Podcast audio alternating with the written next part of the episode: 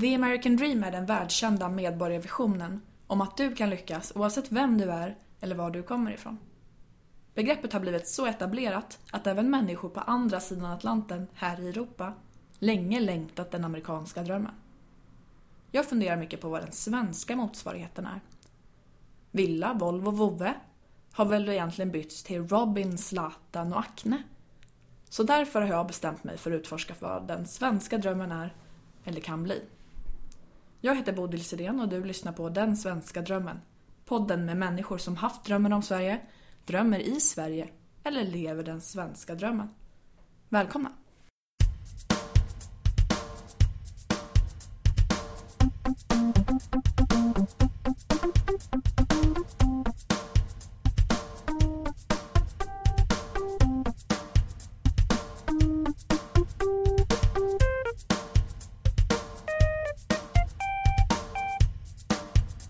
Söndag och nytt avsnitt! Woho! Om ni tycker att min röst låter lite hes då i det här avsnittet så är det för att jag vet inte. Jag har fått pollenmedicin, men det skulle också kunna vara att jag har haft skinnjacka i några veckor. Var lite för ivrig. Men vi säger att det är pollen. Veckans gäst i Den svenska drömmen är Seher Yilmaz. Seher är ordförande för Rättviseförmedlingen och har en bakgrund som ordförande för Sveriges elevkårer. Och hon har också varit styrelseledamot i Grön Ungdomsförbundsstyrelsen. Seher har jobbat på Prime, varit public affairs-ansvarig på Unionen. Och jag ser verkligen fram emot att snacka rättvisa drömmar idag. Vi gästas faktiskt också av min diskmaskin som låter lite då och då. Men hen vill också vara med.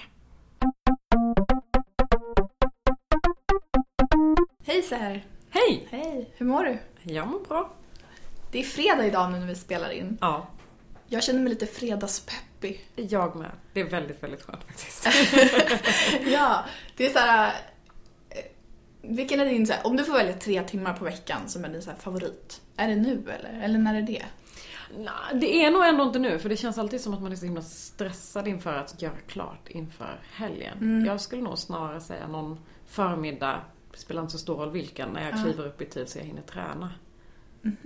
Det tycker jag är skönt. Då blir det så här sköna 3 timmar liksom. Inte att tränandet tar 3 timmar, men att det, så här, först vakna, vet om att man ska dit, sen göra sin grej och sen ändå ha energin kvar liksom, ett tag till framöver. Det gillar jag. Mm. Jag är tant, så jag tycker att lördag typ 07-10 på förmiddagen, det är riktigt gött. Mm. Man kan städa, ja. Putsa lite, jag kanske till och med träna och sen så här kittad för dagen. Men fredag är också ganska bra. Ska du göra något kul helgen? Ja, jag tänkte bland annat äta middag med några vänner som jag inte träffat på länge. Och så ska jag gå på teater. Ja, vilken då? Jag ska se Pussy Riot som jag fick i födelsedagspresent när jag fyllde år. Så det ska kul. Det ska bli väldigt roligt. Mm. Min syster var med i podden för några avsnitt sedan och då hade hon precis varit på den på något genrep. Mm-hmm. Hon sa att den var väldigt bra. Ja, vad härligt. Ja. Bra pepp inför söndag. Ja. Ja. Vem är du liksom så här på middag? Vad har du för roll? Vem är du på festen? Oj, vilken svår fråga. Jag tror att jag är en sån som är väldigt uppmärksam. Jag ser, du vet, när så fort någons glas börjar liksom ta slut eller om någon börjar sträcka sig mot något så fattar jag direkt så här, men det är det här du vill ha eller det är det här du är ute efter, det är det här du saknar. Mormorskill? Ja, men kanske. Ja, men det har jag nog lärt mig lite av min mamma, tror jag, att liksom, man måste passa upp och ha koll. Så det är jag nog lite grann. Sen är jag också, det är lite tantvarning på mig också, jag är också den som går hem rätt tidigt. Jag blir trött. Kvällstrött. Exakt. Och jag har då lärt mig nu på senare år att man ska säga så mycket hej då för det dödar stämningen. Så jag bara går. Alltså det är så bra knep. Det är verkligen det. Ja. För ingen säger men vad konstigt att du smög iväg, utan de fortsätter vidare liksom. Men om man kapar och säger hej då allihopa, då blir det lite surare. Men... Ja, men och risken är att det är fler som följer med. Det är fler som börjar känna så här, ja just det, det är en dag imorgon också. Och det vill man ju inte. Man vill inte dra med folk. Så ofta blir det att så här, jag bara går till slut. Kanske inte om man är så här, 4 som äter middag, att jag inte kommer tillbaka efter toalettbesök liksom. Men ändå. Det är faktiskt väldigt bra tips, tycker jag. Jag tänkte att vi skulle prata lite om rättvist drömmande. Mm. Du är ju ordförande för Rättviseförmedlingen. Ja. Ska ni säga lite kort vad ni gör bland först? Ja, vi är en plattform i sociala medier med drygt 100 000 följare. som ser till att hitta kompetenta personer ur underrepresenterade grupper som har liksom, hamnat i skymundan av olika anledningar. Det kan vara att man råkar ha ett kön eller en bakgrund eller en funktionsvariation som gör att folk inte ser en som kompetent. Och då ser vi till att lyfta upp dem och säga att så här, de finns visst och alla människor har någonting att komma med. Hur hittar ni de här personerna? Alltså det är tack vare våra följare. Det är de som hittar dem, det är deras nätverk vi kommer åt. Så det vi gör det är att vi samlar in förfrågningar. Så vem som helst kan höra av sig och säga men vi ska sätta upp en panel eller vi ska ha ett program med eller vi ska intervjua det här till vår medlemstidning. Det kan vara vad som helst. Och vi har bara hittat likadana hittills. Det måste ju finnas någon annan. Ja. Och då ställer vi frågan till våra följare. Och jag menar, 100 000 människor känner rätt mycket folk tillsammans. Så det är mycket effektivare än att bara fråga en kompis om den känner någon annan. Så det är de som hittar dem. Och det är helt fantastiskt att folk vill dela med sig av sitt nätverk. Häftigt! Ja. Rättviseförmedlingen. Vad tycker du är rättvisa? Jag tycker att rättvisa är att man har samma möjligheter och chanser att få göra det man vill och kan, att få visa vad man går för. Det tycker jag är rättvisa. Om man talar om drömmar, får alla drömma lika idag i Sverige idag? Får de väl, men frågan är om alla kan göra det och jag tror faktiskt inte det. Varför då? Jag tror att det handlar om var man råkar vara född, i vilken kropp man råkar vara född. Alltså det kan handla om sådana saker som att men vi vet om att om man har föräldrar som inte har gått i skolan eller har högre utbildning, då är chansen mindre att du själv kommer påbörja en högre utbildning exempelvis. Och det är klart att det kommer påverka vad du kan drömma om att du ska göra i framtiden. Det kan handla om att du har ett arabiskt klingande namn, vilket gör att du måste söka dubbelt så många jobb som någon som har ett svenskklingande för att ens få komma på liksom, intervju. Det kommer antagligen göra till slut att man inte drömmer på samma sätt. Så det finns liksom massa olika anledningar. Och framförallt också att inte se personer som går före, som påminner om en själv, som gör att man tänker så här, det här skulle jag också kunna göra. Mm. Och det där saknar vi idag på massa olika områden. Vi saknar det när vi pratar om företagsledare och kvinnor. Alltså att när man tänker på en företagsledare så tänker man väldigt enkelt på en man i en viss ålder. Ja, det är klart en att, Johan. Ja men exakt, en Johan. Och då är det klart att man själv kanske känner så här, men det där, eller man kanske inte ens tänker på att det där skulle man kunna göra. Eller om man bor i ett segregerat område och sällan ser människor gå till jobbet. Då är risken att man inte tänker så här, gud vad mycket saker jag skulle kunna göra av mitt liv. Alltså när jag växte upp så min äldre syster, hon drömde alltid om att bli arkitekt. Ja. Och jag vet inte riktigt var den här drömmen kommer ifrån. Och mina föräldrar har gått i skolan tills de var 11 år gamla. Så jag kom ju verkligen med ingen utbildningsbakgrund liksom, hem av det slaget. Och när hon började uttrycka den drömmen, då sa min pappa så här, men du, att rita det är något man gör på fritiden. Det är en hobby. För han hade liksom inte kunskap om arkitekter och den branschen och hur världen fungerar. Och det är klart att det liksom la ett visst lock på hennes dröm. Så hon valde senare att plugga till ingenjör, vilket ju känns väldigt så här, det, man blir något. Man kommer få ett jobb, det känns rejält på något sätt. Men hon fortsatte ju drömma om att bli arkitekt och det tog henne jättelång tid. Nu är hon det till slut. Det? Ja, hon pluggade om till slut. Och det finns ju liksom arkitektbrist i Sverige, så det är ju inga problem för henne att få jobb. Men om man inte har, om man inte är född i en familj där man förstår vad saker och ting är, att det blir svårare att drömma. Så jag tror inte att alla kan drömma på samma sätt. Men hur skapar man de förutsättningarna för människor att drömma? Eller hur skapar man rättvisa drömmar? Så att alla har möjlighet att drömma också. Men en av de grejerna vi jobbar med det, på Rättviseförmedlingen handlar ju väldigt mycket om förebilder. Sen finns det ju 1000 sätt att göra på och jag tror inte att jag tror att det finns lika många sätt att göra på som det finns idéer om politik eller tankar om hur samhället borde fungera. Men vi har valt en liten del av det och det handlar väldigt mycket om förebilder. Och anledningen till att vi har valt det är för att vi är övertygade om att så här, if you can see it, you can be it. Alltså det är inte svårare än så att bara väcka en känsla av att så här, det där kanske är lite möjligt för mig. Mm. Och anledningen till att man inte kanske klarar av att drömma rättvist, eller vad man ska säga, det är ju bland annat baserat på stereotypa föreställningar om vad olika människor är kapabla till att göra. Mm. Och då kanske det känns som att så här, det finns inte ens en poäng att jag drömmer om det här. För jag kommer aldrig nå dit ändå. För det kommer finnas massa hinder längs vägen som inte handlar om mig som person eller min kompetens. Utan det kanske handlar om att när jag kliver in genom dörren så tänker man så här, det här kommer aldrig gå. Är det mycket normer som styr hur människor drömmer, tror du? Det tror jag definitivt. Absolut. För kan det ha varit 1,5 år sedan så var det en artikel med en liten flicka i Aftonbladet som frågade om en tjej kunde bli professor. Och det här hade då börjat med att hennes mamma hade läst någon saga för henne en kväll. Och det handlade om uppfinnare och liksom som förklarade hur saker och ting i världen fungerar. Mm. Och efter ett tag hade liksom den här lilla tjejen som hette Amanda då, hon var 7 år gammal när det här utspelades.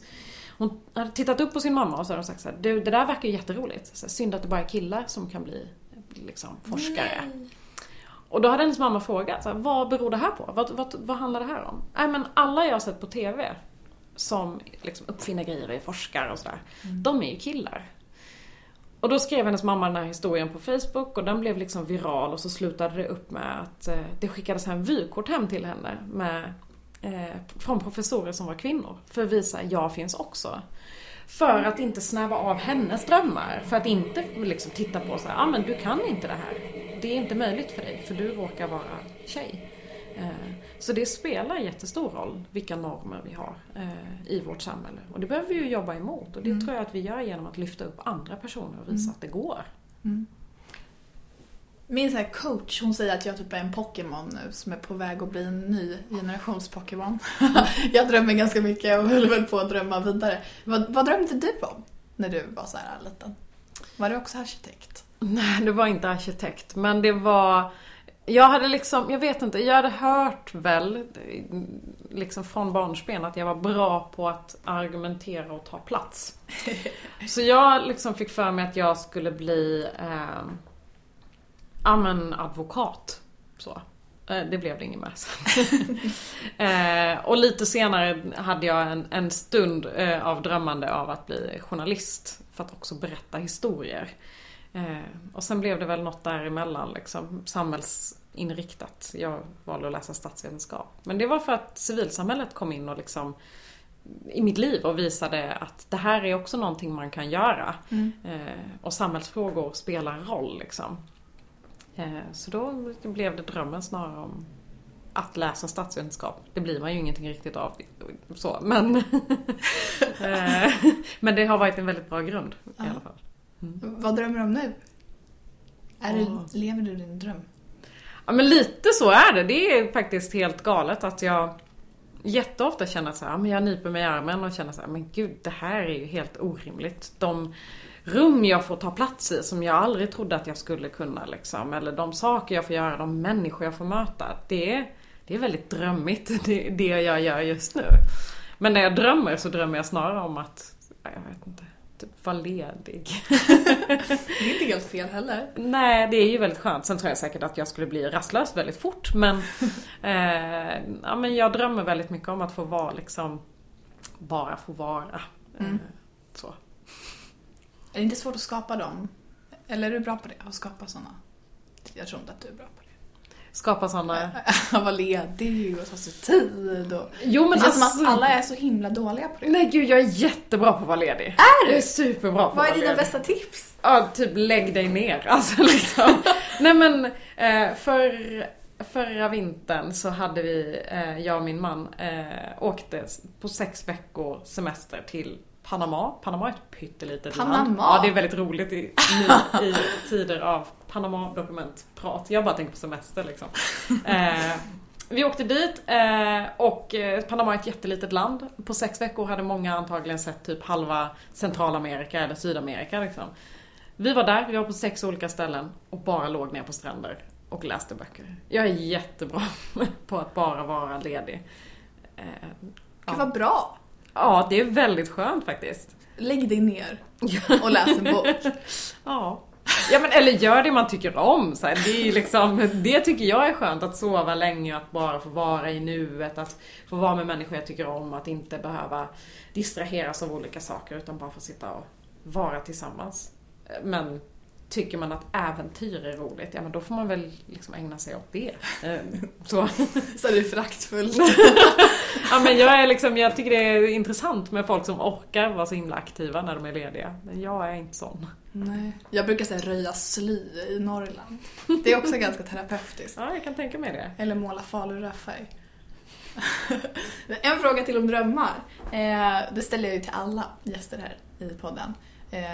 Den svenska drömmen, om man får beskriva den med ett ord. Och inte typ 3 eller 5, utan ett ord. Ett ord. Vad skulle du välja för ord då? Då tänker jag lite på bilden av den svenska drömmen, eller vad man ska säga. Och anledningen till att mina föräldrar flydde hit, det handlar om jämlikhet. Så det skulle jag nog säga är liksom den svenska drömmen. Eller i alla fall bilden av vad vi ska vara. Vår egen självbild. Vad betyder jämlikhet för dig? Det är många som...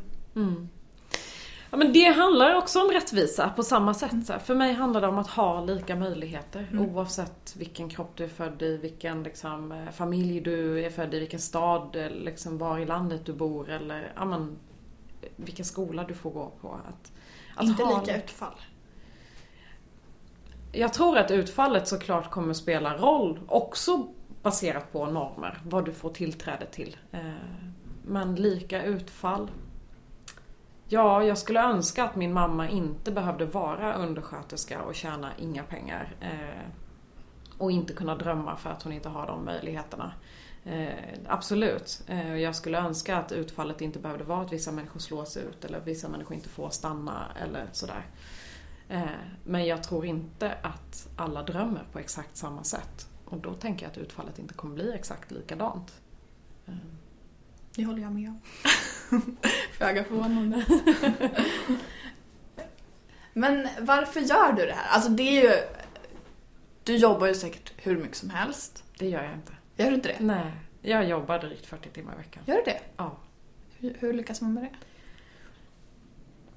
Ja men ett sätt att lyckas med det är ju att ha möjlighet att göra det på heltid. Ja. Så. När jag förstår alla de som... kanske pluggar och har ett ideellt engagemang vid sidan av. Ja, då är man ju plötsligt uppe i mer än 40 timmar i veckan. Eller om man, som jag precis i början av Rättviseförmedlingen, min tid på Rättviseförmedlingen, då jobbade jag heltid på PR-byrå och var ordförande. Det var mer än heltid kan man säga. Men jag lyckas med det för att jag har bestämt mig. Jag blir inte bra om jag jobbar för mycket. Jag kommer inte hålla då. Arbetslivet är svinlångt. Och kommer antagligen vara ännu längre för oss i min generation. Liksom. Vad bra att du säger det. Jag tror att det är jätteviktigt. Ja men gud, folk tror att jag jobbar mycket. Det gör jag inte. Jag jobbar lagom. Det är nog viktigt. Det kan ju lätt bli kanske om man har 10 bollar i luften annars. Att bollarna blir små och fula. Ja men exakt. Och jag tror att jag kommer börja tappa dem i slutändan. Om jag inte liksom... få lov att vila eller göra det jag tycker är roligt. Eller få träffa människor som jag tycker om. Eller få annan inspiration. Alltså jag tror att jag blir sämre på mitt jobb. Om jag bara gör mitt jobb. Och, ja, så är det för mig i alla fall. Rättviseförmedlingen. Varför är inte arbetsförmedlingen rättviseförmedlingen? Varför behövs ni egentligen? Ni är ju inte en arbetsförmedling. Nej, precis. Men... vi förmedlar ju inte jobb. Vi förmedlar, eller vi ser till att liksom det finns bredare urval till olika typer av uppdrag. Så här representativa uppdrag. En del tror jag att det är en arbetsförmedling. Det är det inte. Sen finns det de som lägger ut jobbannonser i våra kanaler. För att det ändå kopplas till det. Och de märker att då får de andra typer av sökande. Varför klarar man inte av det? Antingen som arbetsförmedling eller valberedning eller styrelse. För att vi tycker om människor som är som oss själva. Alltså vi letar efter spegelbilder av oss själva hela tiden. Och det gör vi för att vi är människor. För att vår hjärna behöver liksom kategorisera information och liksom få ro i huvudet. Så söker vi oss till människor som är som oss själva. Och då om man sitter i en valberedning och så råkar dessutom valberedningen se exakt likadan ut och ha likadana erfarenheter. För det är det man har premierat i valberedningen. Då kommer alla de sitta där och ha samma magkänsla. Och leta efter exakt samma saker. Och tro att kompetens kommer bara i en form. Eller på ett sätt. Och då klarar man inte det. det blir extremt mycket svårare. Då måste man jobba väldigt hårt och liksom jobba emot sin magkänsla eller vad man ska säga. Och det är vi inte så himla bra på. Och detsamma gäller arbetsgivare. Man letar efter någon form som kan passa in i gänget som man redan har på arbetsplatsen. Som är så härlig att fika med. Mm. Och så glömmer man kanske bort längs vägen att vänta, vad var det den här personen skulle göra på jobbet? Utan man fastnar snarare i så här, har du också sommarställe där borta? Gud vad trevligt. Och vad var det du gjorde sen? Ja, det var intressant. Ja, spännande. Du är lik mig. Lite smånepotism. Definitivt. Och mycket slentrian och fantasilöshet. Men hur ska vi göra då när det är liksom rekordmånga människor på flykt? Det kommer många till Sverige. Hur ska vi klara av att ta vara på den kompetens som det ändå är? Mm. Eller kan bli. Mm. Vad tror du? Är du rädd för det eller är du hoppfull? Eller hur ser du? Jag är hoppfull. Ja. Jag är snarare rädd för systemet än för människorna som kommer hit. Så. Men jag tror att vi kommer lyckas med det om vi klarar av att se bortom sånt som kultur och hudfärg och traditioner och liksom exakt vilken typ av utbildning vi har haft. Och språk. Vi är så himla... Ja, men för många i Sverige, arbetsgivare, tycker att svenska språket är så oerhört viktigt oavsett vilken position man söker på en arbetsplats. Det är ett väldigt litet språk. Det är ett extremt litet språk. Det är helt orimligt egentligen. Och jag menar, vi i Sverige är väldigt duktiga på engelska. Och det viktiga är väl att man har något sätt att kommunicera med varandra på.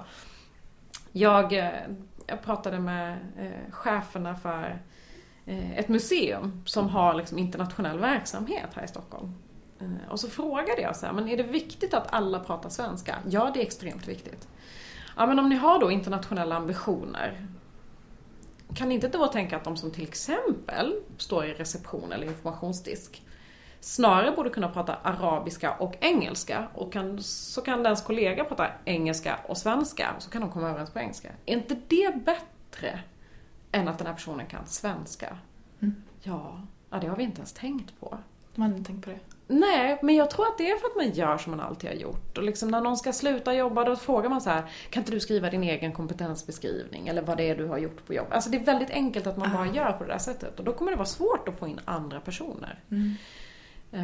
Och det är extremt viktigt. Sen tror jag att vi behöver bli bättre på att förstå att det är inte så att det kommer vara jätteenkelt att ta in personer som inte är exakt som vi själva. Men att det kräver ett ledarskap för att arbetsplatsen ska fungera. Och tror man att det ska vara superenkelt, då tror jag att man kommer att bli stressad eller inte vilja. För att, och nej, vi tog in en person som inte var som vi, och då funkar det inte, så då vägrar vi göra det en gång till. Liksom. Det kommer kräva ett stort ledarskap. Men det kräver det ju oavsett om de kommer från Syrien eller om de kommer, jag vet inte, med en helt annan utbildningsbakgrund och är på ett annat sätt som vi andra är på arbetsplatsen redan. Liksom.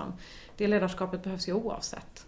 Hur tar man det ledarskapet då? Alltså antingen om man är liksom ordförande för en förening någonstans eller chef eller på annat sätt har en ledarroll.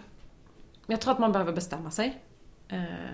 Och sen behöver man jobba på att skapa förtroende i gruppen.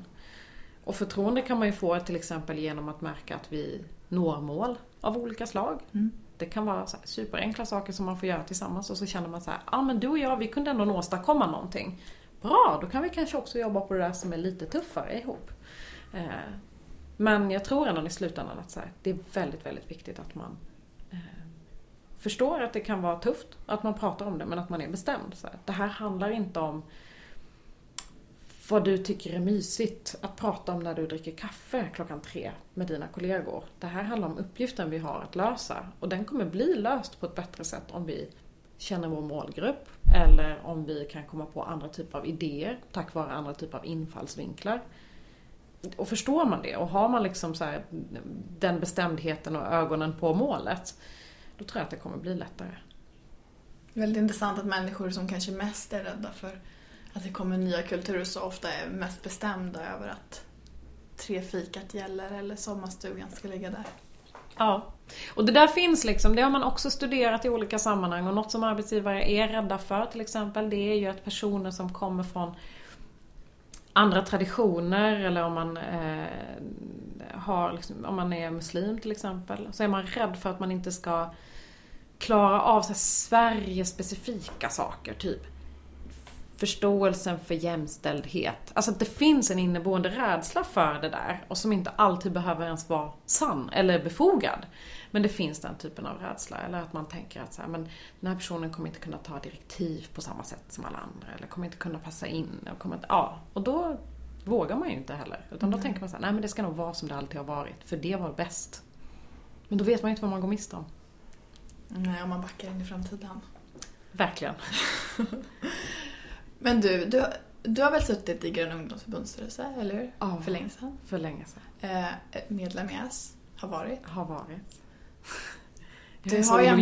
Jag har hoppat runt lite. Men om du har hoppat på båda de ställena, hur tänker du när du ser regeringen genomföra den där migrationspolitiken man gör?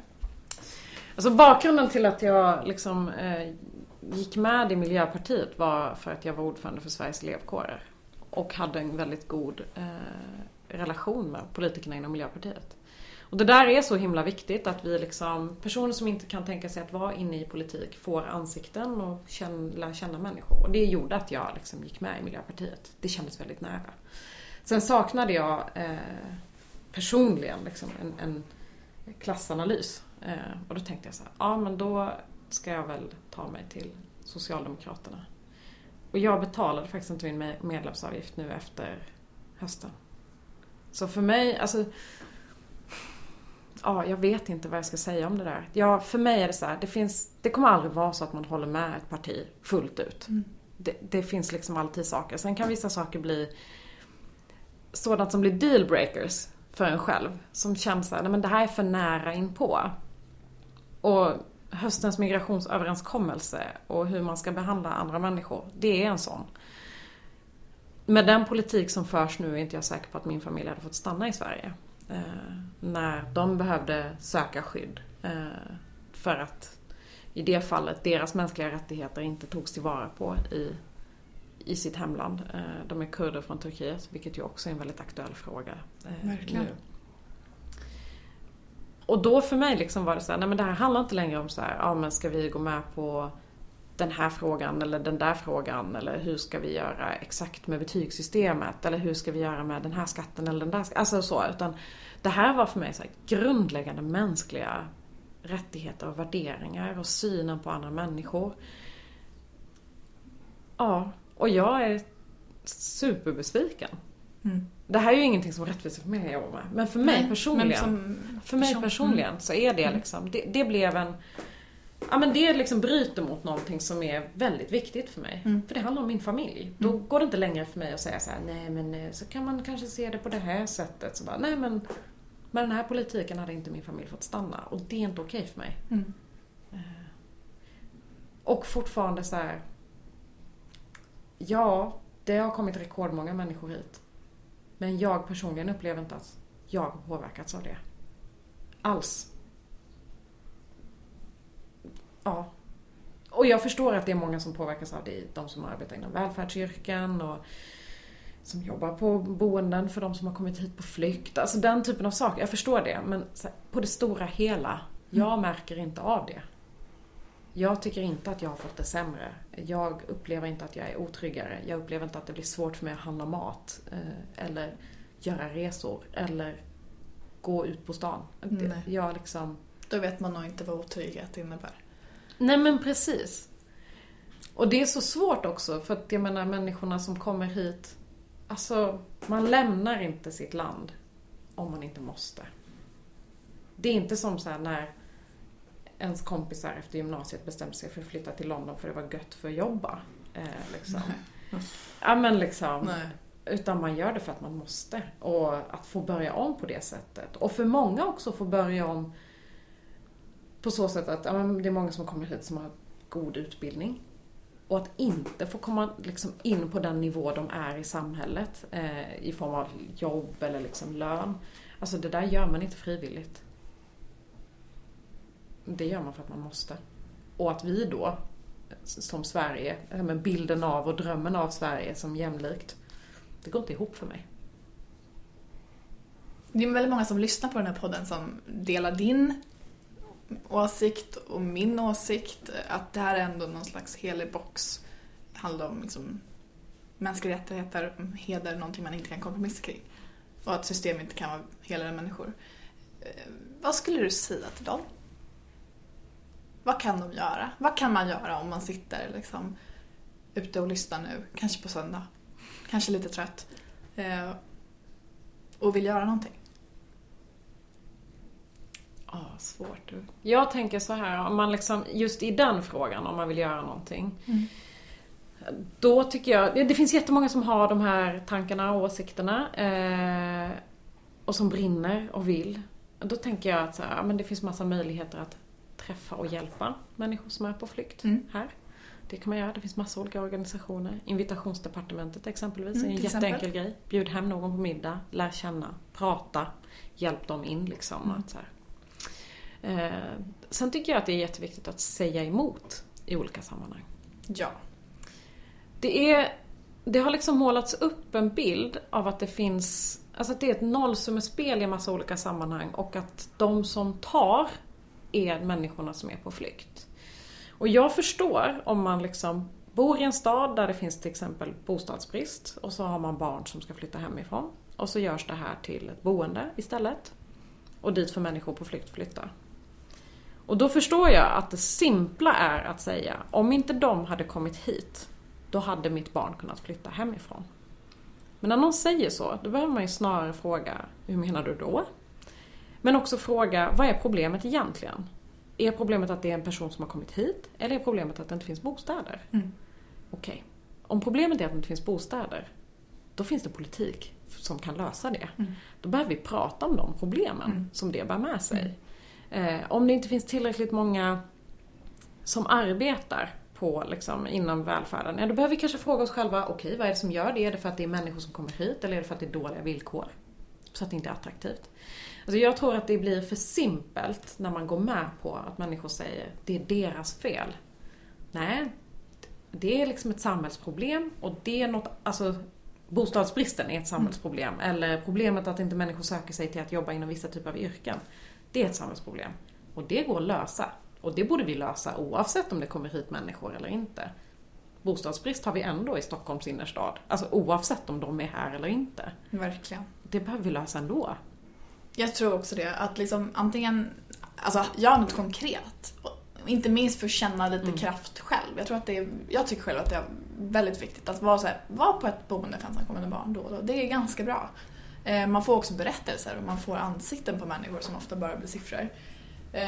Men också prata, alltså prata. Och göra det lite socialt jobbigt att vara lite så här middagsbordsrasse. Precis. För det finns också liksom, jag menar samtalet där ute blir så himla lätt så här. Ja, men jag har suttit på middagar där det är så här, men så här, du förstår, det är helt omöjligt om vi låter alla komma hit. Och då är det också så här, man går med på liksom en beskrivning som av helt absurd. Ja, men exakt. Man går med på liksom att så här, ja, som att det handlar om att exakt alla i hela världen skulle bosätta sig i Sverige. Ja, men det handlade ju inte om. Alltså att man synar de där grejerna och inte låter dem gå precis förbi. Att man är lite jobbig. Sen behöver inte det betyda att man själv behöver sitta på all kunskap och information och siffror och liksom sådär. För det kan man ju ibland känna. För då får man ju frågan så här, exakt hur ska vi lösa det då? Nej, men jag sitter inte på de exakta lösningarna. Men vad jag sitter på, det är en bild av att så här, alla människor är lika mycket värda och folk har, när de är i den situationen de har varit i, då öppnar vi liksom våra armar och säger, kom hit, här finns plats liksom.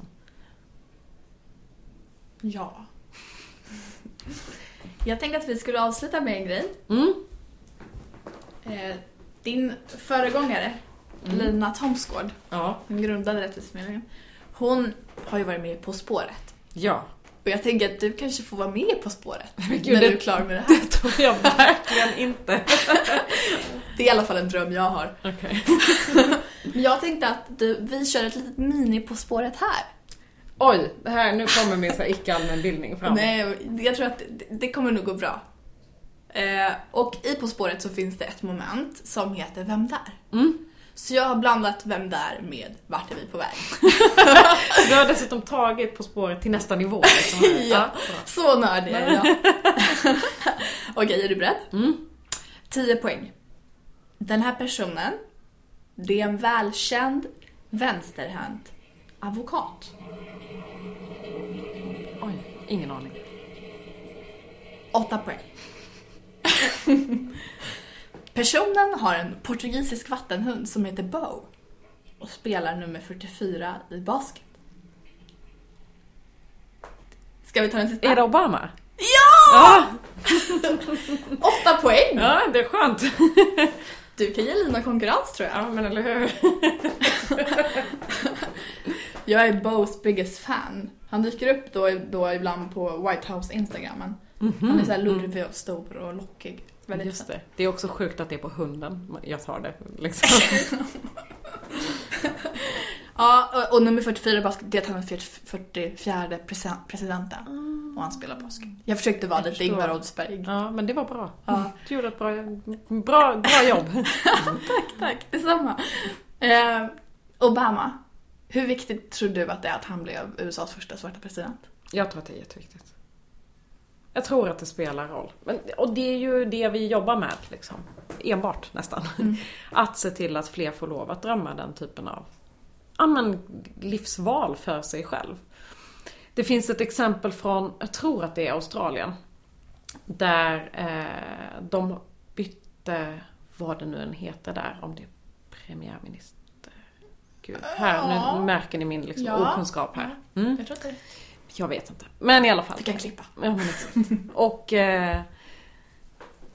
det var en val och så valde de en ny. Och då var det liksom att det avgick en kvinna. Och så frågade de en liksom, vad det nu var, 4-årig flicka eller något så här. Ja, men vi har precis haft val. Vet du vem som är nyvald? Och så säger hon så här. Men de frågar så här, vi har precis haft nyval. Så bara, de har bytt ut, säger de nog. Om det är president eller premiärminister eller vad det nu är. Och då svarar den här lilla flickan så här: "Oh really, what's her name?" Och det där liksom att ta så här, ja men hon är 4 år gammal så hon har ju bara vuxit upp i ett samhälle där det finns en kvinna. Och det är klart att det spelar roll att man har en kvinna som leder landet. Eller en svart person som leder landet. Jag tror verkligen på det. Och det kan låta väldigt ytligt att säga så här, representation spelar roll. Men det gör det. Sen tycker jag att det är väldigt intressant att vi bara klarar av normbrytande på en nivå. Mm. Så jag undrar om Obama hade varit svart kvinna, hade det gått? Jag är inte så säker på det, för då hade det blivit en sak för mycket. Så här, du kan antingen vara kvinna eller svart, eller ja, men så. Och det är väl nästa steg då, att så här, ta in någon som bryter normerna på fler sätt än bara ett. Men jag tror att det har spelat jättestor roll.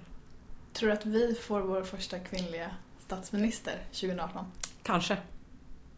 Jag hoppas det. Tack för att du kom. Tack så mycket. Lika möjligheter är verkligen sjukt viktigt. Och när det kommer till att drömma så måste man ju få drömma. Man måste också ha förutsättningarna för att drömma. Förebilder är så oerhört viktigt. Sen så tror jag att vi alla behöver tänka lite utanför boxen och gå utanför kultur och slentrian och istället se kompetens. Därför är det roligt att sådana initiativ som Rättviseförmedlingen finns. Som faktiskt hjälper till med det här. Hjälper till att fokusera på kompetens, synliggöra och nå utanför den egna bubblan. Vi behöver faktiskt skärpa oss där. Även jag i mina gäster till podden. Så har ni tips, önskemål, vem vill ni höra? Skicka in det till mig, hör av er. Så ska vi se vad vi kan göra. Du har lyssnat på Den svenska drömmen. Nytt avsnitt kommer nästa söndag. Och tills dess så hörs vi på sociala medier. Där heter jag Bodil Sedén. Både på Instagram och på Twitter. Har du tips till nästa avsnitt? Gilla Den svenska drömmen på Facebook. Tack för att du lyssnat.